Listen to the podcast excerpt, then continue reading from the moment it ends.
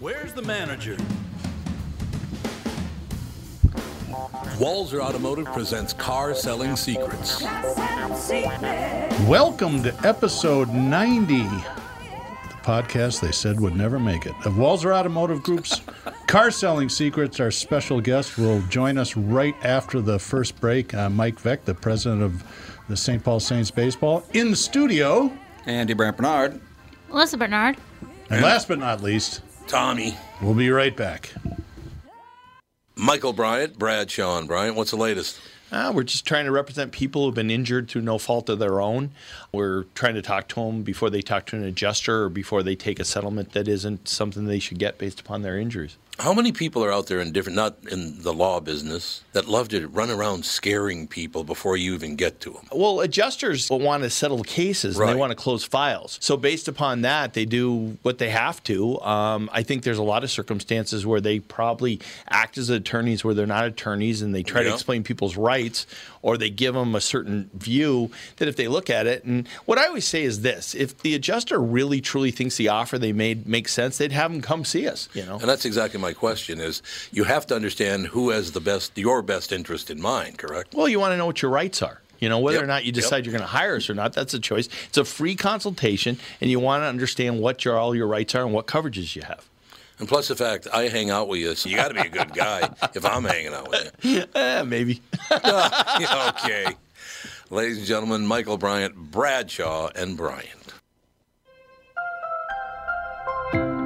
Hello, I'm Brad Huckle, President at North American Banking Company. And I'm Mike Bilski, CEO at North American Banking Company. As a community bank based right here in the Twin Cities, we believe in taking the time to get to know our customers and their businesses. And part of that is hiring and cultivating a team of experienced lenders. When your business banks with us, you're not training in a new, inexperienced banker.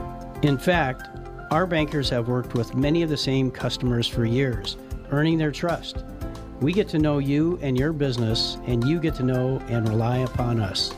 When your business is looking to capitalize on an opportunity or solve a problem, we'll be here to help you. Tom here. I know Brad and Mike, and I trust that with my banking, they've personally delivered on everything they've just said. So why not bank with my banker, North American Banking Company, a better banking experience, member FDIC, and equal housing lender. believe in the kingdom come, then all the colors will bleed into one. Got your headphones on? Yes, we do. Seatbelts buckled? Yes, I'm still uh. running. Buckle up for episode 90 of Walser Automotive Yes. Group's Car Selling Secrets. Our special guest joining us from Mike. Where in that? Where are you calling from now? I, I think I'm in Clinton, Mississippi, but I'm not really certain. I'm I'm I'm going to the crossroads because I Robert Johnson's always been my hero, and I want to strike another deal with the devil. Are, are you really going to Clarksville? Are you really going there? Yeah, what do I got? I what send you a postcard when I get there? No, I'm, I know. I'm impressed. That's cool. I, I have a Mississippi story. Years, five years ago, my wife and I were in New Orleans at the National Auto Dealers Association convention, and they closed down the whole coast because of a big ice storm. Shut down the airlines from oh Houston all the way to Pensacola. And so we got on the phone, and it, had, you know, it hadn't hit yet, and we wanted to get back home. And they said, "Well, you know, if you can get up to Memphis, uh, we'll book you on a flight out of there." So we drove through Mississippi, and if you've never been there, it's just kind of the weirdest place in the world. And they found this cool local classic R and B station, and the DJ is some old black dude that sounded like he swallowed a whole bunch of razors that would burst in in the middle of every tune. That's right. Tell it like it is. That's the way it goes. Uh-huh. It was awesome. It was just great. Not not polished radio by any stretch of the imagination, but certainly unique. So that is, that's a cool part of the country down there. Yeah, we just got off the Natchez Trace. It's the most beautiful, pristine stretch of highway that I've been on since I was a kid out there, you know, in uh, in Maryland, and I rode that uh, um, Parkway in in Virginia, which I thought was the most beautiful till I saw this. I understand now why why Hibbing, Minnesota's you know best known product renamed it or or named it Highway 61 Revisited because it is really it's a gas driving up this river road. Well, especially this time of the year because it's not a billion degrees. No, and and it ain't cold. Although I can tell you, the last few days we've had some lightning storms. That my dog loves me now. My dog didn't like me much before, but now slept with me the last few nights. My dog loves me. There you go. That's a wonderful thing. Yeah, I have one very quick Mississippi story. I'm staying at the Beau Rivage several years ago down there. I met with uh, Governor Haley Barbour. We're going to meet with Governor Barbour down there, and I check into the hotel. And some people go, oh, I, know, they're going to piss and moan about this. But I walk in, and the woman behind the desk is this very attractive Asian woman, right? Well, I've never been to Mississippi, you know, never spent any time there, but this very beautiful young woman, Asian woman. And I walk up, and she goes, y'all checking in? I went, what the hell? you know, I had never seen an Asian with a Southern accent before. It was a new experience for me.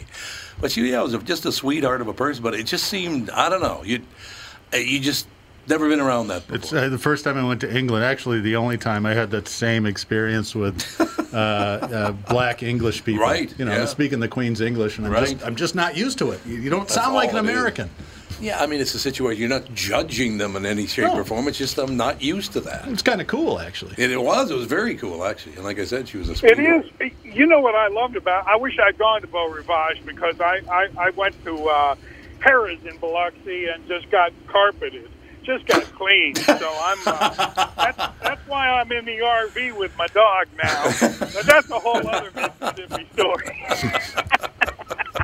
that is a different story. oh God, the bow. Yeah, it's a hell of a nice hotel, actually. yeah, that's it. I love that area. Yeah, I do too. That's that's really beautiful that way. So. So, are you just down there screwing around with your dog, or are you doing actual work? Well, I'm I'm I'm driving in pursuit of in pursuit of baseball. I figure I'll be up in the Twin Cities, you know, sometime early May, and uh, you know we open because I'm I'm practicing my my um, go Twins, go Twins. I hate the White Sox. I hate the White Oh, Sox. my you know, I got to practice all this stuff. So, uh, you know, I mean, I can sell out with the best of them. Oh, that's going to be one of ours.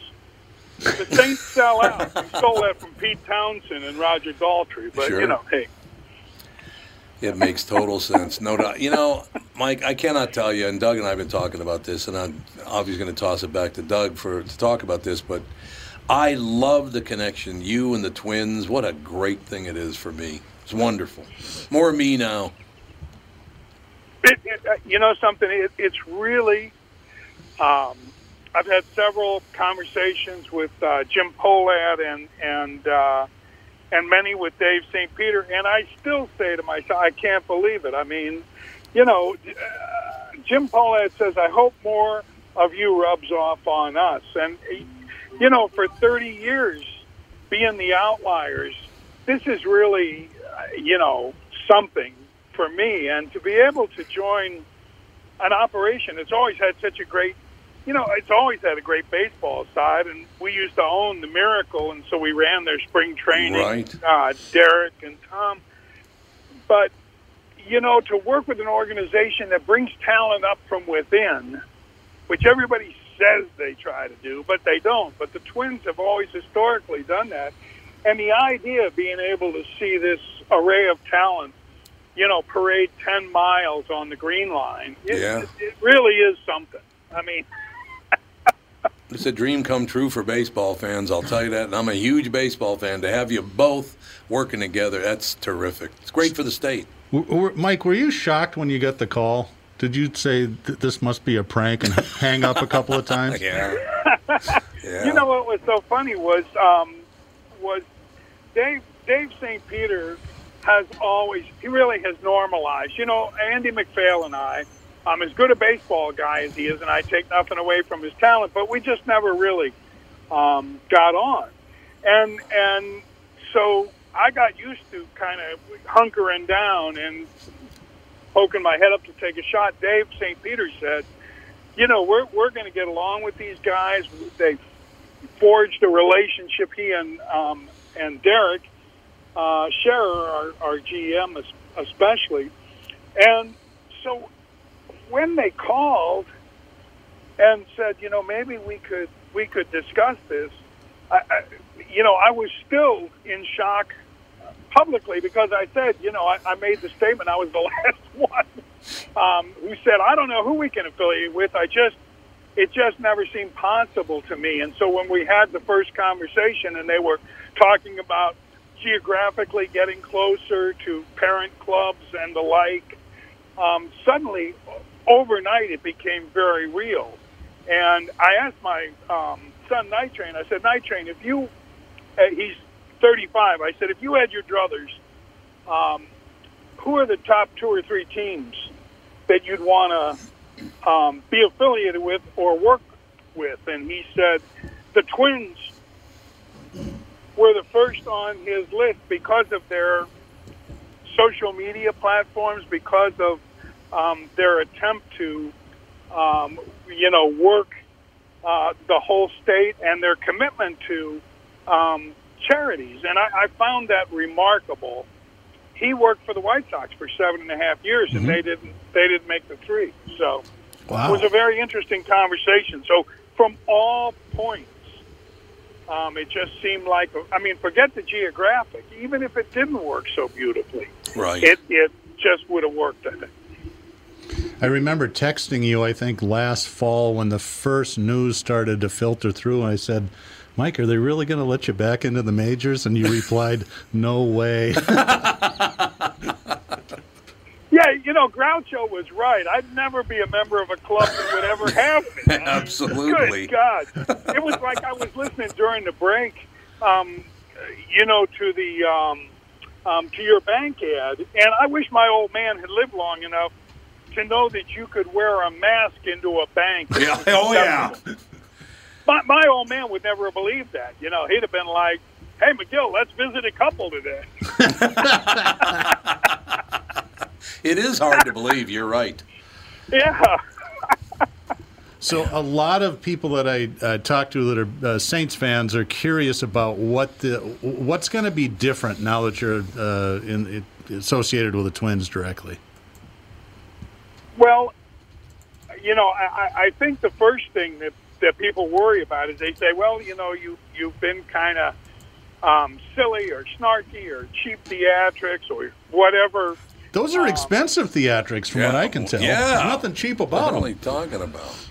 Yeah, well, we we you know we've tried, and and so people worry that we're going to change, and um, I go back to my conversation with with uh, uh, with Jim, who said we we don't want you to change. We we don't want to have anything to do with um, basically your show, and so what we feel is going to happen is that except for some of the hijinks we do between innings on the field, which may have to be uh, limited to on dugouts and in stands and things like that, I think very little's going to change. And obviously, on the field, um, the consistency will be will be terrific. And it's not that we didn't play, I think, great baseball for for almost 30 years. But if you had a rookie on the mound, you were going to, you, you know, you would know the difference. And and um, so those are the things that I think people will be watching. I'm going to miss George Tsamis. I think that, you know, in a couple of years, he should find his way back um, with an organization. I think he's just a, a great manager. But I'm sure not complaining about, you know, Toby Gardenhire. He comes from good stock. So Right. I think people will worry um, that we'll change in our approach. I don't think that'll happen. We're not raising um, prices, and there is going to be some experimental uh, baseball, which I think is also important. I mean, baseball's at a crossroads. Yep. We need to make a lot of decisions about how we're going to attract younger fans, and so this is the first time I can remember. I've been, you know, I worked for four major league teams, been fired by them all, and I, I this is the first time I can remember that we're really going to have a seat at the table where we can make suggestions, not just because something monetizes itself, but actually because it would be for the better, um, not only of the fans but for the game. And I think that's really, really important right now. When you talk about um, experimental stuff, is, is that are you talking about things like automated strike zones and things like that? Yeah, I think. I mean, ours uh, ours is you know they're they're going to take the bases um, in the AAA, um, increasing the base size, fewer, uh, you know, um, injuries.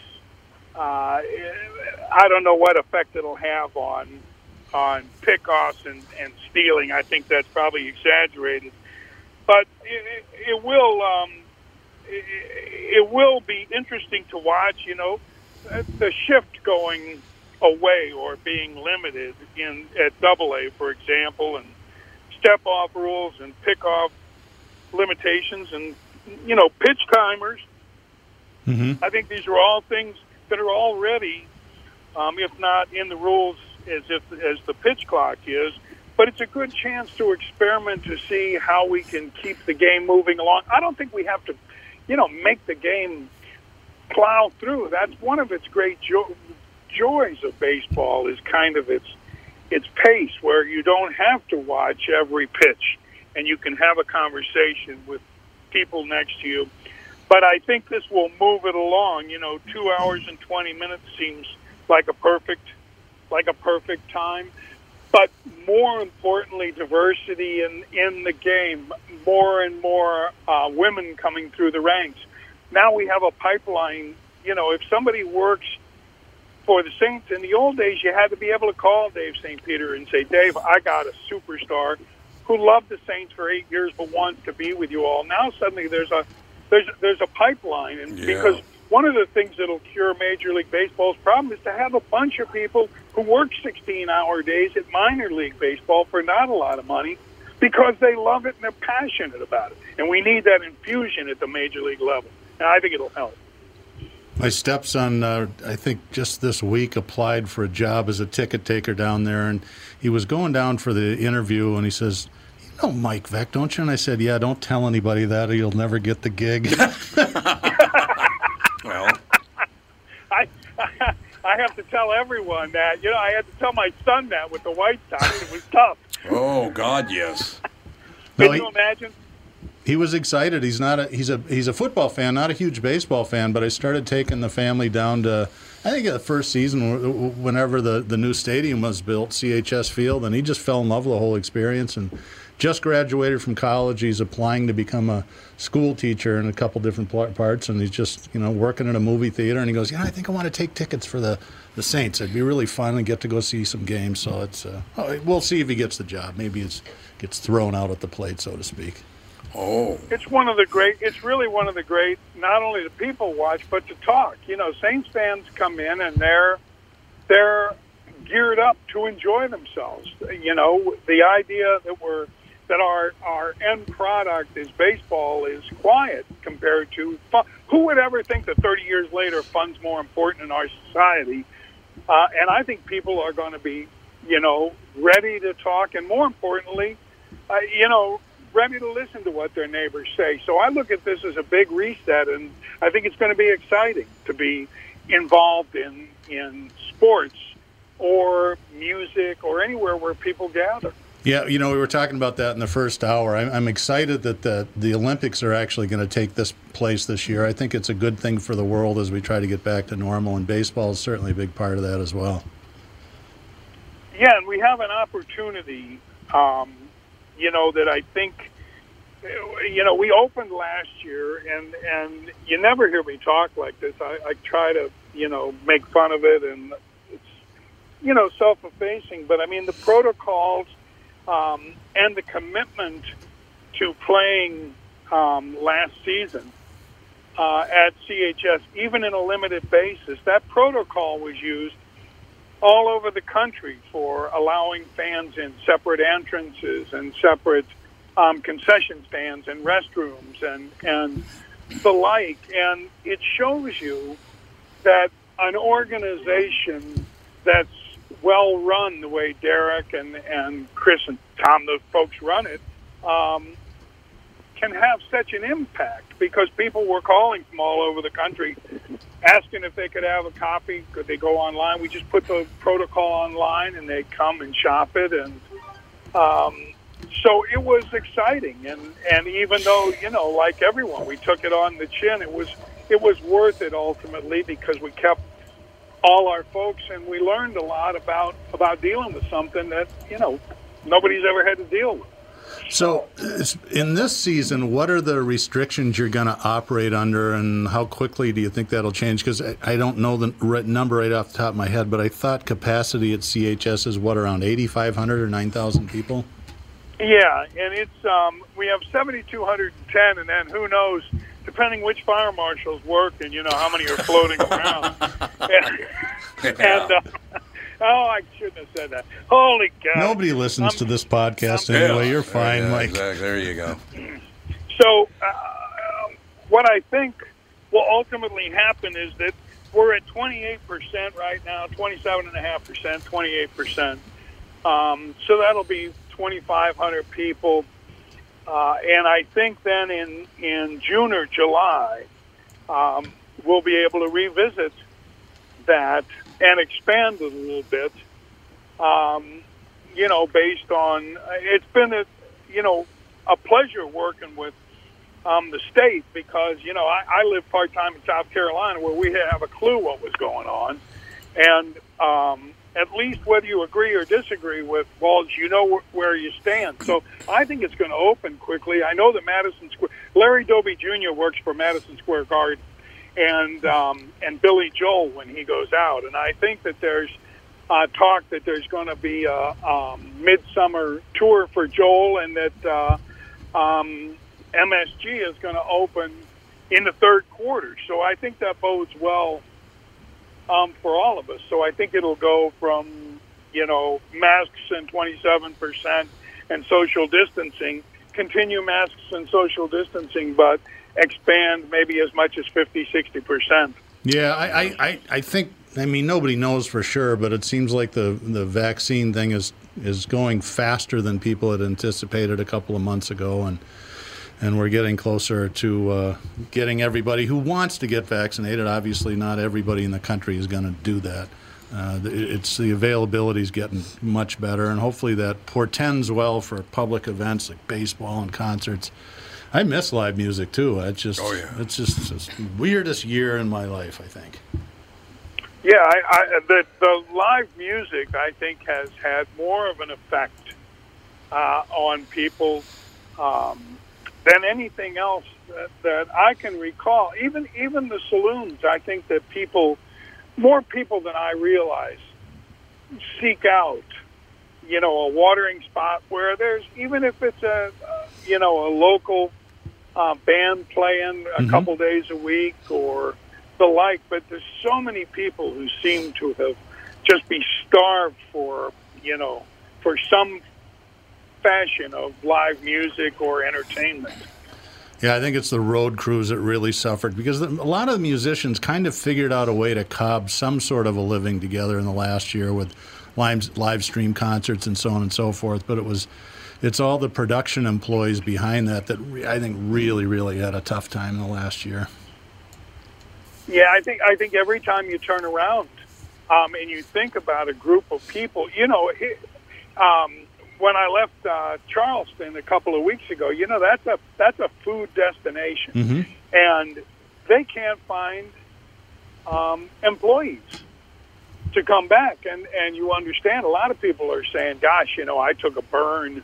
Um, I'm going to find something more more stable," but but it's that secondary, the lime cooks um, and the roadies of of whom you speak, and the and the and the, the the teamsters, for God's sake, that load all the equipment in and out of the big joints. I mean, you know, and the um, um, workers at the uh, auditorium. They just finished another two million, or no, that's way off in terms of Vegas.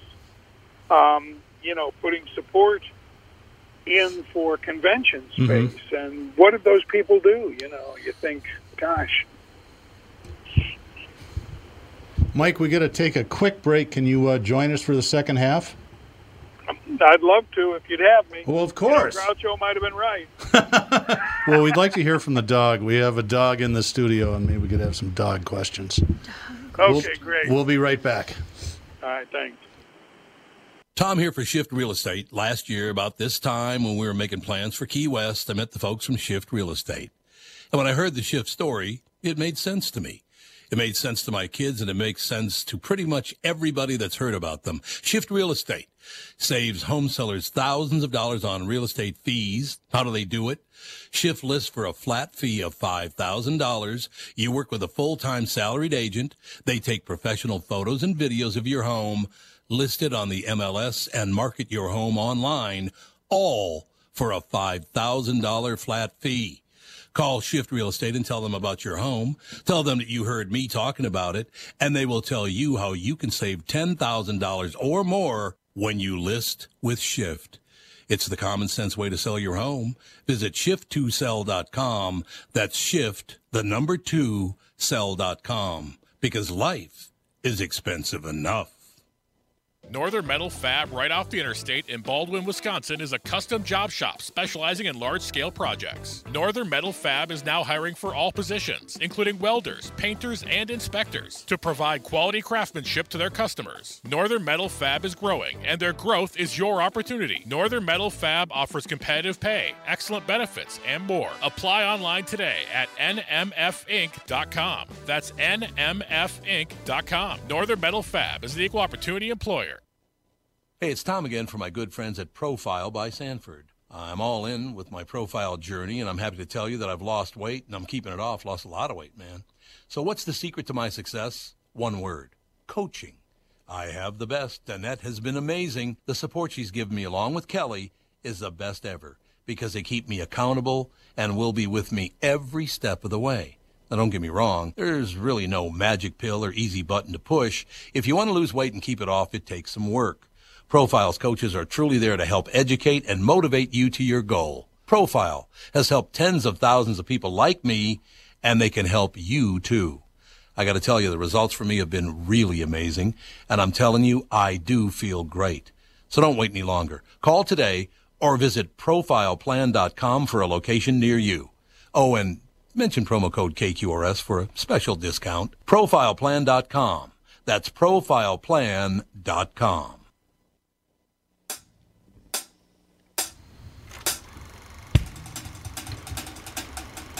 We are back with episode 90 of Walser Automotive Group's Car Selling Secrets. Phoning in from the Crossroads, the birthplace of the blues, is Mike Veeck from the St. Paul Saints. I, Mike, I didn't know if you were going to be in studio or not today, so in honor of you possibly appearing, I have my Saints hat on and the one piece of clothing that every time I wear it anywhere near CHS Field, somebody says, "Hey, can I buy that from you?" It was a promo we did with you guys. Uh, it's a picture of Bill Murray on the front of a baseball shirt, and then everybody's like, "God, that's so cool." My kids are always mortified when that happens. It's a great Yeah, shirt. he's, he's keeping himself. He's keeping himself busy. How about that? The new the new golf line. Yeah, I saw that. Murray, you know, he's selling a llama shirt. I'm like, oh man. so I, uh, you know, he lives down the street in Charleston, so we get together a lot to commiserate. We've had, got a couple of restaurants together, and uh, Do you really? one's Huh. open and okay. Yeah, and we're getting ready to try to reopen Harold's Cabin, but um, it's been a long one, so uh, we've had a, a lot of chance to visit and uh, have a lot of laughs. And he's excited about the about the twins. I expect he'll be up for um, for the opener. You know, I could always tell when we played there in Walser Wednesday if Bill was around because there'd be one really, really long line of people to get into the stadium, and then all the other ticket takers are just kind of standing there going. so like, I, I bet Bill's there. I, yep, there he is. Yeah, I, I don't understand that. I was standing in line taking tickets one day, and he walks over next to me, and everybody does the Aztec two-step. Yeah. They just look embarrassed, look down, and then shift right over. I'm like, I'm out there begging, handing out fives. Come on, get this line. My movie was better. I, I was funnier last time. I was funnier. No. For those of you, I, I, I, I don't want to. Uh, well, I guess I don't have a full thought. I want you to tell the story of, of your last exit from Major League Baseball because I, I think a lot of people have heard this before, but we have a lot of listeners on this podcast that might not have heard the tale. Talk about getting fired. Tom's been fired from every job he ever had as well. Except for this one, yeah. Well, this is your own. you couldn't fire yourself. yeah, I'd have could to you? fire myself. That is true. You're absolutely right about that. that's why I got involved with the Saints. People are like, "How did you end up in St. Paul?" I said, "Well, you know, I, I had to leave Chicago under dark darker night." And I'll tell you something. I, I, I, you know, this is the perfect place. I, I got to air my one. Everybody in the world has watched this Bee Gees documentary Yeah. because all I hear all the time is, "Gosh, Mike, you ruined the Bee Gees' life for three years." I go, "The Bee Gees." For three years, they wrote for other people. They resurrected their careers and came back stronger. I was out for ten years. Nobody ever says anything about that. Right. And and Steve Dahl, you know, who I know um, Tom knows well, but but Steve never got his real due um, after uh, after Tom and Howard and all these guys were in because he was one of the first um, really doing shock work and having some fun. Um, but even he doesn't get manhandled. It was just having the idea that the Bee Gees didn't like. I, I, I, you know, I don't know what to do. Am I am I supposed to be sorry? Drunk History did a terrible version of Disco Demolition. Did they and I'm never really? gonna- You got Yeah. covered by drunk history. That's that's quite an honor. I like it. Can you can you imagine that? And Odenkirk, if I ever meet him, I'm gonna say, man, that's not how I would have played me. I mean, you make me look so wimpy. One thing very quickly I have to say that Howard Stern and I have only one thing in common, and that's we were both inspired by Steve Dahl. There's no doubt about that. Yeah, it, it's an amazing it's an amazing thing. I mean, Yeah. um, uh, how people just I mean, you know, they they rewrite history and things like that. And and I I my only comment about Howard was when my daughter was very sick. Howard refused to, to, to go after it. It's the one time I I was really appreciative. So Yeah. that's my only my my only you know experience with him. But Yeah, no, I understand. But Steve, what a super supreme talent he is. There's no doubt about it. So, whose idea? So, those of you that don't know what we're talking about, uh, Steve Dahl is a famous DJ uh, in Chicago, and Mike got together and decided to have uh, Burn Baby Burn Disco Night in a White Sox game in between a doubleheader. And it was so popular that they canceled the second game and kicked Mike out of baseball. Love it. So, whose idea? Yeah. Whose idea was it exactly? Was it you or Steve? No, it, it well, it was a combination. But it was my idea because we were already 20 games out of first, and I'm I my old man calls me in the office one day, and you know people hate owners' kids. They just hate owners' kids because they know. Um, in my case, it was true. They don't have any talent. Yeah, right. In the car business, they call them closers because every dealership they run winds up closing. And baseball. Except team. for Paul and Andrew Walser, if you're Yes, of listening, course. sirs. Uh, of Doing an outstanding job. Yes. Uh, the best I've ever seen. Yeah. How did they do it? And they're so generous and humble. Yes. Anyway, that that so that's that's what really so my old man he calls me in the office one day which is a, which is a corner table in the uh, Bards room which was a saloon in Old Comiskey Park and he said to me July 12th is not on the schedule and we're going to play a twilight double header and that for those of your audience who don't know have never heard of that that's a double header for the price of one game starting at, at uh, five o'clock so the old man says to me, "Come up with something that we can sell some tickets for." And I said, "Why don't you come up with a player?" And you know, we're 20 games out. We haven't won in the last month. He goes, "I don't have to. I'm the owner. You're the owner's kid. You're the one with the pressure." So I'm walking down the street, literally down Michigan Avenue, and this lowrider goes by, and I hear this,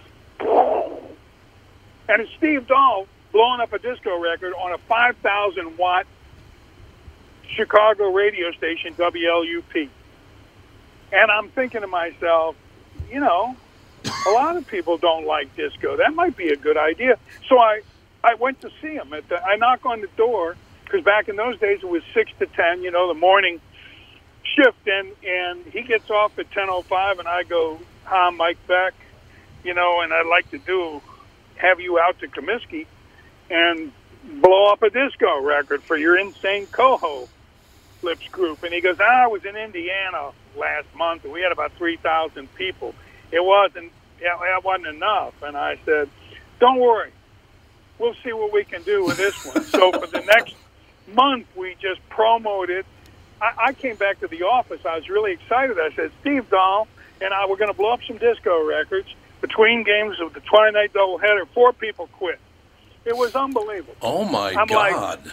they're they're getting their resumes ready. They're like, blow up. What what is this? I said, don't worry about it. It's a special effect. We're going to put a bunch of disco albums in a in a dumpster, put a stick of dynamite in, blow them up between games. It'll be tribal.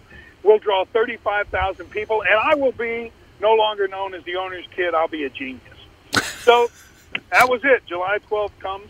I look out the window at three o'clock, and there's thirty five thousand people lined up. Now I'm patting myself on the back. I'm like, hey, hey, look at this, baby. We opened the gates. Five o'clock start time. Open the gates at four o'clock. We closed the gates half an hour after the first pitch with sixty thousand people inside. Oh my God! But And but you're 20 not- games out in July. and you're 20 games Yeah. out. That's right. And this is not the exciting part because Mayor Byrne calls me up and she goes, Mr. Veeck. Well, I'm 27 years old. No mayor's ever called me Mr. in my life. She goes, Mr. Veeck, if we have a problem, um, I'm going to be in there after you have an hour to quell your own disturbance in the city of Chicago if it's private property. She said, on the 61st minute, I'll be in with the riot squad. Oh. I said, why, why do you think there's going to be a problem? She said, uh, have you been outside of your ballpark today? I said, yeah, isn't that great? 30,000 people lined up. She goes, the city is in gridlock. Traffic's backed up to O'Hare Airport. and I said, excuse me, Mayor, um, what's gridlock? And so we lose the first game. Who cares? We go out, we blow it up. It's a beautiful explosion. Time, Newsweek, Rolling Stone, most importantly to me, are covering the thing. And uh, seven minutes later, there are ten thousand people on the on the field, and I'm on my way to Omaha. You're on your way to Omaha, baby. Yes, sir. I was the next morning. Uh, I, I was doing sports uh, for Dahl on LUP, so I lost every job I ever had, and um, and that's how I got to St. Paul. It's kind of sad. It's like a you know one of them songs, and that's how I got to St. Paul. That's how I got to St. Paul. I love it. Absolutely love that story. You know, I Steve. uh, Many people don't realize, but Steve Dahl started in Detroit. Well, I'm sure he started a smaller market after that, but or before that, excuse me. But he started in Detroit, and uh, they they syndicated him for a while, but I don't know why that didn't go. I, I, uh, people got too afraid. I think. You know. Now, is he, is yeah, he they re- were beaming him back the, the day after the and the day after the disco thing. He was doing the show into Milwaukee, and he really did have a you know have the Dahl Network or something going Yeah, he for did. a while. Yeah, he did. Absolutely. I don't know. Is he still working or is he retired? Uh, he does a podcast. Oh, he now. does, He's okay. out of radio now, but he does a podcast. I guess he's doing really well with it. Well, he's a, like I said, he's just a hell of a nice man. First of all, he's a great guy, and he's just he does not think like everybody else. You know, you can talk about creativity, but if your brain is a couple of clicks off, you can get real creative. Yeah, I, I, I will understand. tell you that. that. I mean, no, he's he's. I love that guy. He's amazing. No question about it. But I tell you, um, I'll get back to, back to this one more time because I want to make sure that if people just tuned in, I this marriage or whatever you want to call it between the St. Paul Saints and Minnesota Twins is like a dream come true for a guy like me because I get to either go to St. Paul and go to a ball game, which I've done many many times anyway, or go to a uh, to Minneapolis, go to a Twins game, and it's all one big happy family now, which is terrific. Yeah, there's a there's a way that we're gonna. I, I, I think it's going to be a very short learning curve, and and we're going to be able to really cover the state. And the uh, Pioneer Press did a um, did a survey um, of Saints fans, and two out of three viewed it as a vast improvement. And you know, whatever my personal feelings might be about independent baseball, um, I'm one of the two out of the three because I think that you've got to constantly keep evolving. I mean, you Tom, you know that in, in your business more than anybody, or in the in the car business. He's not busy being born is busy dying, and so Right. this was a logical step um, for us. And I and I think that we can have a great. In the old days, you know, there'd be somebody from the Saints and somebody from the Twins showing up. I think it's going to be. Um, we're going to be able to blanket the state. I think we'll be able to do um, twice the number of promotions with with charities. Which, let's face it, this next year and a half are going to need that Yep. um, the talent. I mean, just to wander down and watch, you know, fuck somebody rehab. I mean, this is really a, a dream come true. Right now, we've got uh, you know a taxi squad working out at CHS, and people are coming out and and and bringing their lunch when it isn't 37 degrees. Yeah. So you're not rooting that guys like Buxton get hurt so they can rehab at the Saints, are you? there you go. You know, I hate when you pose an ethical. That's really nice. Really, really nice. That's all I know. God. I, I can tell you, I'm praying that A Rod doesn't move to Timberwolves. Ugh. Well, sure looks like he's going to. What is the rumor? Is it Seattle? That's what I've been hearing. Yep. Yep, that's right. Yeah, that's not not that's not good for downtown Minneapolis. But I don't know. It's, it's you know, as a basketball fan, it's just been a torturous twenty five years. Is that how long is it? Yeah, mid 80s sometime. Or late 80s, I guess it was. Yeah. I don't know. I, I just, well, that's because so many NBA players have such wonderful personalities. God, some of the biggest pricks I've ever met in my life playing the NBA. It's unbelievable. It is a different di- different group than baseball players for the most part. Oh, God, yeah, totally. Would we just not have one? Or- Right. No, yeah. we No, never we don't do. get another one. No, Oh. that would be the end of the NBA. They in don't say, Minnesota. "All right, we're going to send these guys mean- to Seattle and we're going to move the, The last- Lakers back." Yeah. The last time I went to a basketball game, like a Timberwolves game, I was probably like 15 There you go. because they've Yeah, not I it's done well. Probably been. so I mean, I guess it's not a huge deal. I mean, we got we got the Lynx; they're great. Yeah, they're yeah, awesome. Yeah, Lynx does a great So job. hey, But they'll be moving too, probably. Doesn't Oh, he get would the they? Lynx with it? That's Oh, I bet they would. Yeah, I hadn't part of the about ownership. that. Yeah. is it? I, isn't that right, Micah? The the, the, the Lynx and uh, is owned by they're owned by uh, Glenn Taylor. Glenn Taylor too. So uh, maybe. Yeah, I, I don't know if that's part of the deal. That that would be a real atrocity because Yeah. that's gonna that's that's going to be very strong. And I think we're still a long ways from the seeing the Timberwolves blow out of town. It's Hmm, just too good a it, it's too good a market. I mean, people can complain all they want about you know large market versus small market, but but uh, the Twin Cities is a strange. It, it's it's a petri dish of its own, if you will. I mean, Yeah. we have all the majors, and there's a lot more quiet money in town, and I think there's probably people right now, you know, who are stepping up and going, mm, I don't think this would be a good idea. Yeah, I know. It, it's interesting that you mentioned that, and that's one of the differences I think between the Twins and the Saints is. And I grew up in Boston. I've lived in the Twin Cities for most of my life, but I'm a you know through and through Red Sox fan, and the Twins fans for the most part. And I'm probably going to get in trouble, but I don't care. They're the biggest bunch of fair weather fans I've ever seen in my life. It's just terrible. And you know the Red Sox are didn't win a World Series in hundred years, but you 100 still couldn't get a ticket to Fenway on a Tuesday Right, afternoon. It's a different deal. But the Saints, it never really seemed the standings were never important. It was really about the experience. Certainly, Yeah. the standings were important to the teams and the players, but for most of the fans, it was like we're Saints fans. This is awesome. Well, it's because You know, it it, it's it's so it, it's music to my ears to hear that because 35 percent of the people, when my grandfather was running the Cubs, when my grandfather was running the Cubs, 35 percent of the people came to see the Cubs play baseball. Mm-hmm. Yep. And when my dad had the White Sox, 35% of the people came to see the White Sox. They could care less if he set his leg on fire, if my grandfather had shot himself at home plate, it would have been just get him out of the way.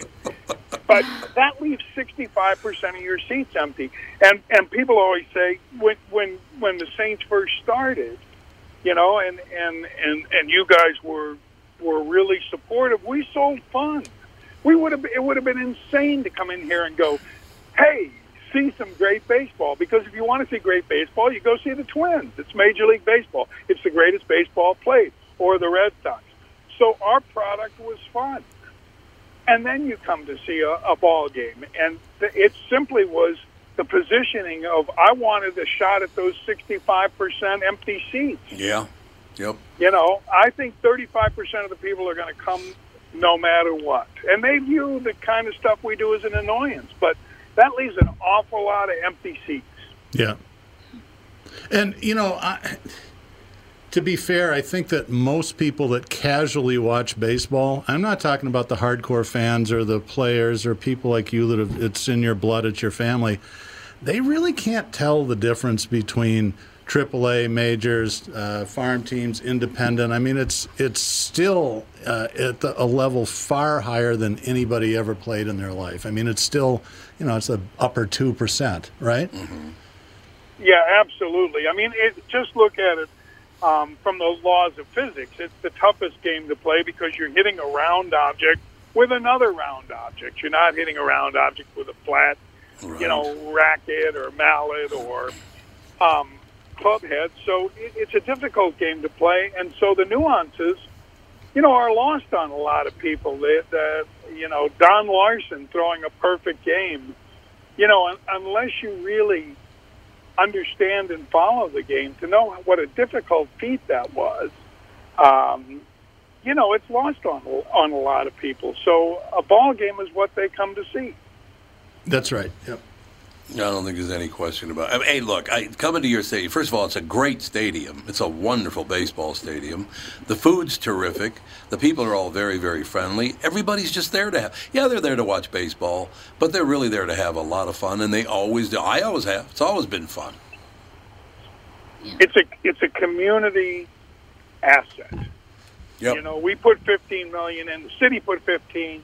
The state put 28 million in. Everybody's got um, skin in the game, and the people who work there are love one another. So when you come in, there's a great there's a great feeling um, because it's not forced, and and so I just think that this is a chance for Major League Baseball to reassert itself. I mean, let's face it, football is the exact mirror of our society right now. It's aggressive, it's antagonistic, Yeah. it's the gridiron, it's the you know um, the aerial attack, all of those great bits from um, uh, what's his name that he did that. Excuse me, but but in the '70s during the Vietnam War, baseball was dying too, and football was king. Yeah. So right now, football is in everyone's conscience or consciousness the number one. So baseball has a chance to creep back in with its, you know, uh, with the subtleties and the grace and and the intellectual um, prowess of of managerial moves and things like that. If we don't louse it up and we make it fun, Tatis Jr. What a great thing, you know Yep. bat flips and the kids are you know kids are kids it's their game now it doesn't belong to Mantle and Maris and you know and and Player and and uh, Nicklaus and Palmer this is a new era and baseball has to reflect that it's important it's got to look like the people who are coming in the gates It Who- does. who's your favorite player in the bigs right now? oh gosh I hate to put you on the spot, but what the heck? Nah, I think it's I think it's Tatis. I love that kid. I, I love that kid. I just like the smile. I want everybody to smile. You Yeah. know, and and my old White Sox. I think that's a um, uh, Abreu's an interesting an interesting kid, but there's a lot of really great talent that that if we market it right, people can attach themselves. Yeah, I agree. I, We were talking in, in the first show. I, I was we were talking Red Sox, and I said, you know, the only thing that's kind of pissed me off is they let Mookie Betts go. He was one of my favorite players. It's like, yes. Anyway, What are you gonna do? I, I have one last question, if that's okay. it's your show. How big a, a percentage of all this was Dave St. Peter? Because I think the world of that guy. He's a great guy. Um, about 120 percent. There, I knew it. God, I'm glad I guessed right. I think Dave St. Peter is is such an asset for the Twins. So it was basically that he got together with you and then he took it to the Pohlads. Is that how it happened? I think he had talked to Jim far before talking to us, and Oh, he was okay. watching. That makes sense. I think he was watching um, the winds of change at the major league level Yep.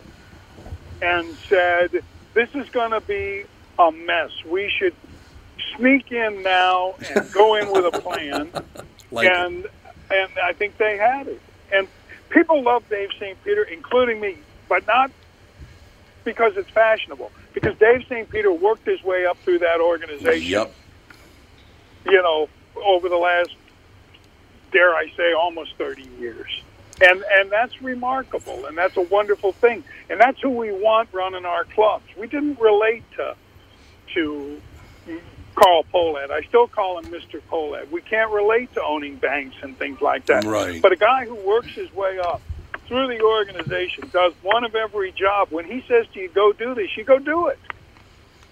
You know, and and people feel like it's their club, and I think that he's had a tremendous amount to do with how they're going to draw because people are invested in this club because you can pick up the phone and call Dave St. Peter.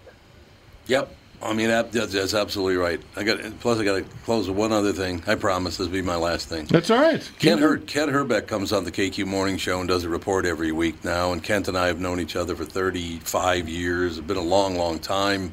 He's I, I consider him a true friend. He and Laudner and those kind of guys. But we were reporting on the near no hitter, or it was a no hitter. It was almost a perfect game, but uh, hit by a pitch last night. We're talking about the, the no hitter last night.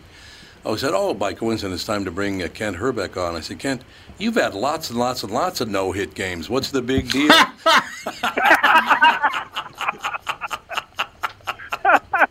I love him. He's a great guy. He What? is, and and you, and that's a perfect example of you think about when the Twins were really fun. You immediately go back to that was a great bunch of people. Oh, Lyle God, yes. And, and you know, I mean, Yep. it was those were terrific guys, and and they worked the town. I'll give an example in in Fort Myers that they worked events.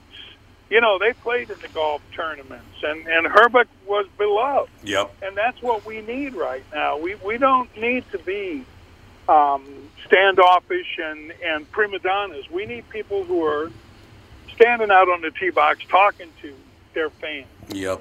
It's true. So Mike, it was great as always having you on. One last Yes. question before we go. When's the home opener and how do people get tickets? Or is it sold out?